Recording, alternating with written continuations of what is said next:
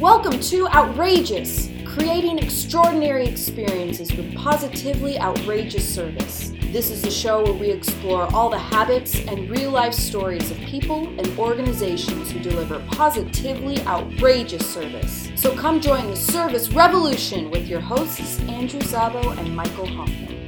Hey, Andrew, welcome. Hello, Michael. Yeah, great to be with you again. Another episode of Outrageous. And I love this. I love what we're doing, which is taking the 7 habits of positively outrageous service and breaking them down into what exactly do I have to do on purpose to create a culture where not only do we own the idea of being positively outrageous, but it's just the way we do it. Man. Yeah, it has to be inculcated into an organization. Yeah, absolutely. And there are 7. We've broken it down into 7 very, very specific things to think about and to do specifically to create that culture. The first one being hiring service naturals. Right, so enlisting. Yes, enlisting those people that are plugged into the right spots. You know, everything you say and everything you do is everything this company stands for to the person in front of them. We want to get the right people that really get that own it and can deliver that. Yeah, and it's what is a service natural? It's that person who puts service in front of self. Mm. So now you've got your right people. Yep. And now we have to move into what are we going to do with them? And there's the three next steps, which are the 3 next habits. We'll be talking about the next one is really you have to ignite the leadership, right? And then we have to equip the management, the department heads, and then we have to engage the frontline people. So that'll be the next 3 weeks of broadcast. So let's talk about igniting the leadership. How do we ignite the leadership, Michael? Well, excellent place to start. Let me just say that right now. There's something, a good friend, Tim Durkin, who's a good buddy of ours, who works in the field of igniting performance and positively outrageous service and everything that he does. He has a phrase that I really love, which is leadership provides the light, management provides the heat. Yes. I love that. Leadership provides the light, management provides the heat.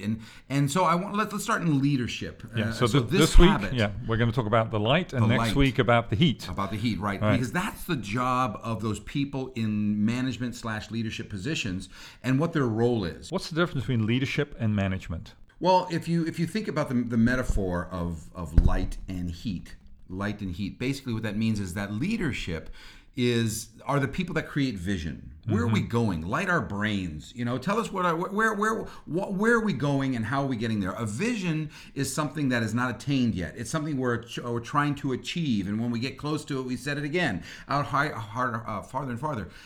Leadership provides that direction of where we're going. Management, when we say provides the heat, it's that daily interaction, those that contact, that coaching, the massaging of the people that are actually trying to live out that vision. We're managing people. We're getting things done with and through others, and that's really the fundamental. And you may have the same person who does both, but they're very, very different things. Yes, yeah, they're very different things. Yes. So give us an example of how you've seen that.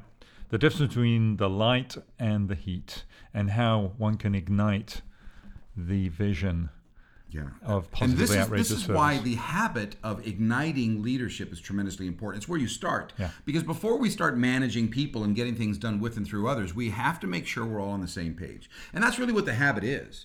It's creating the vision that says this is what we do and why we do it. It brings clarity and motion into our daily behaviors. Because I call it the tornado of business. You know, we can get so caught up in the craziness of the daily, day-to-day activities that we forget what we're trying to shoot for and what we're trying to constantly, create down the road. And that is an experience that people walk away saying, this is why I shop here. And it's an experience for the people that live there too, that work here every single day. I spend more time of my waking hours with you than my own family. That makes you family. At least it could be. Well, what's the downside if you don't ignite that vision? Then we're all doing a lot of work, but we're not flying in a row. You know, we've got all these ducks that are out there working really hard. Yes. They're under the water. Their legs are just spinning, just kicking. But we're not moving in formation, and that's what a leadership does. That's what an effective leader does. Is they get all of this effort and they move it in the same direction. Now, when we say igniting leadership, what we're trying to really drive home is the idea of does everybody in the leadership positions, are they bought in to this. And I'm talking about the behaviors. I'm talking about being a champion. We can say that we want a positively outrageous service culture. That's a key word, though. You said champion. Yes. But if we're not champion, in other words, if we're not living it, it doesn't work. Right. And so that buy-in piece, the igniting the leadership to buy into, this is the reason why we do this. This is the reason why we have to champion this, because we want to show others, not just tell others, show others. So you have to set the example. Yeah. How often have you worked with an organization in coming into really, I mean, over the years that you've been a speaker, I can tell you it's so many times in my career, but how about you, where you've worked with an organization that is doing all the right things. They brought you in. They said, ignite our people and how to really live this marketing message that we're doing. But it's driven from the middle management. It's driven from human resources. And I'll give you an example. If you've got people that have been to your class saying, boy, I wish my boss was here.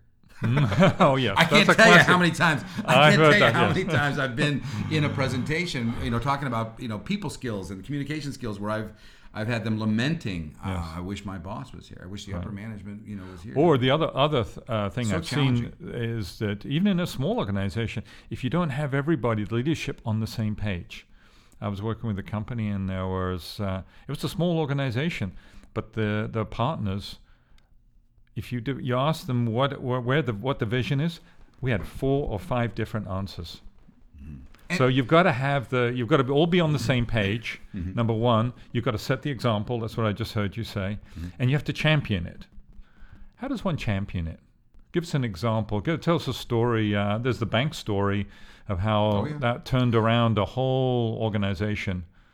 Well, I'll tell you the quick story. A very large bank. Magna Factor was the oldest bank in the country of this country that I was working in. Yes. And they were in the top 5 banks. They were number 5 in the customer experience in NPS scores, Net Promoter Scores. Number 5, and it really showed. Showed in their bottom line, showed in their advertising, showed in their experience, showed in the longevity of customers. And brand new CEO takes over for personal and business banking, and they call it PNC, and so he's a brand new PNC CEO. And he does a walkabout. He does a walkabout across his country. He got to as many branches as possible. They didn't know him because he was brand new. And he got a chance to see what the experience was like. Yeah. And he was mortified, horrified. It was horrific at some of the things that he saw and didn't see. The lack of care and concern of the person walking in and doing business. And he wanted to change it. He wanted to change it and ignite a culture of real ownership of the people that came in that were doing business with us.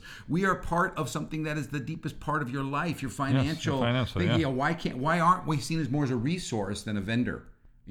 And he went away, or he went about creating or wanting to create a wave of change to really ignite a culture of ownership when it came to the customer experience.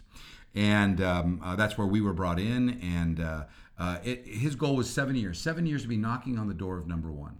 How long did it take? It took 5. In 5 years, they turned this massive battleship of an organization. And to change NPS scores is massively a Herculean effort. But that large of an organization, within 5 years, they were knocking on the door of number one in almost every category of customer experience. And they did several things. They created language. They created training programs. They created onboard programs. They created coaching programs for their managers, which we'll talk in a later episode. But the number one thing that he did first, because the example we were talking about before was when it's driven from the middle of the organization, we want to have good people skills, and it's driven from human resources. And to get upper management to buy in, and then lower people to the people down the chain to really embrace, it's almost. It's not impossible, but it's a lot harder. It's hard. It's like so there's 2 ways up the mountain. You can go up the hard way or the easier way. And he knew that, and so what he said was, no, it starts with us. It starts with the leadership, and so he gathered, and this is really what a good habit does, is it starts with the head. They say the fish stinks from the head. Yeah. Which is you, if you're in leadership. So the question is, you want it to smell good or bad? Exactly right. And people will follow the leaders. Yes. So he gathers his people under a roof. He has a retreat. He basically gets the issues on the table, and he goes to them, and he starts to ask them, what is your vision? So instead of just him saying, I'm the new guy, here's the way it's going to be, get on board, he asks them what their vision is. And that's a little technique I want to drive home, because What he found was, which I knew he would, is that most people want what he wants. Mm. But now it's in their language, and it's from their momentum. And where own do you have right? Exactly? Yeah. Where do you have more ownership? If I say it, it's negotiable. We should do this. I'm the leader. I'm the boss. I'm the CEO. I'm supposed to say this. But if I can get my group of people to say we should do this, it's truth. If I say it, it's negotiable. If they say it, it's truth. So he brings his people, all his leadership, he goes, let's talk vision. And he has a roll up your sleeves. What's the problems? How are we going to change it? And he really gets them to really understand that it's about specific interactions. And so what is needed? And then they went about really breaking down the vision of what do we have to have our people say and do? And they came up with 9 foundational concepts, communication techniques, and they weren't detailed. It was simple. Like for instance, we answer our phone on the third ring.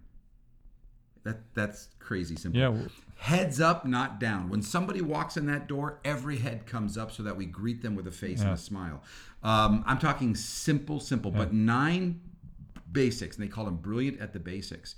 9 basic things that everybody does, including leadership. We champion this. No surprise, everything else. Right. And then they created, how do we communicate this? How do we train people as to the why? And how do we give them the tools to be held responsible for? And off they went.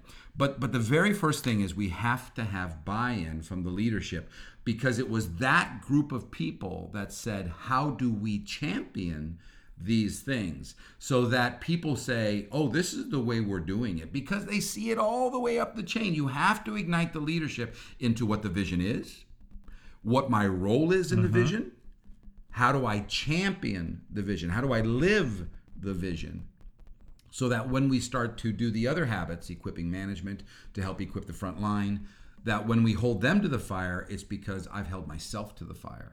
Right. And I'm able to articulate. Let's repeat those 3 things. So I think this is a good takeaway for our listeners to look at, what do we want them to do next? And look at your vision. What is the vision?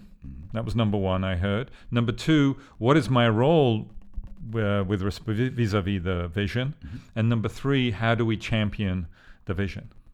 Now, if everybody how are we going to articulate that to everybody articulate else? So that takes language, that takes setting the example, and so forth. So, what can our listeners do in the next week to reevaluate this? I would really encourage, when it comes to the positively outrageous experience that we want our customers, that we want our internal people to really experience, how does that fall into the vision? Maybe our leadership needs to get off site for a day and just talk about the creation. And or if we've got it going on, why? Because so many times we're living in the craziness of the tornado, and we're just doing, and we don't know the why. So you've got to reinforce the why. So get off campus, get it out of your heads, and start to really articulate what is the goal of the experience positively, outrageously. Are we living it? Are we doing it? And what is it? What are some of the behaviors? Are there 9 to 10 behaviors that we can say this is what we need our people to be doing more to create those positively outrageous experiences? What's our experience like physically? In our branches, in our stores, in our offices, what's the experience like that people are receiving when they come in? Does that need to change physically? I mean, just read the book. The book will walk you through the things that a leader should really look at from their experience and how we take it to the next level. Well, that's pretty outrageous, Michael. Next week we're gonna go from the light to the heat, and how do we leverage management to heat up the light, the vision that has been cast by the leadership. I can't wait. I know that it starts with the fish stinks from the head, so it starts with the leadership saying, let's get the vision on the table, and then now the rubber meets the road. Yeah, and you don't want to create that bottleneck, Right. Then often the bottleneck happens then with management. Yeah. So how do we break the bottleneck? Excellent. That'll be next week. Excellent. Let's get outraged, and please check us out. We have some blog posts around these topics. It's positivellyooutrageous.com/blogs, and we'll see you next week. And that's all from Andrew and from Michael. We'll see you next week. Be outrageous.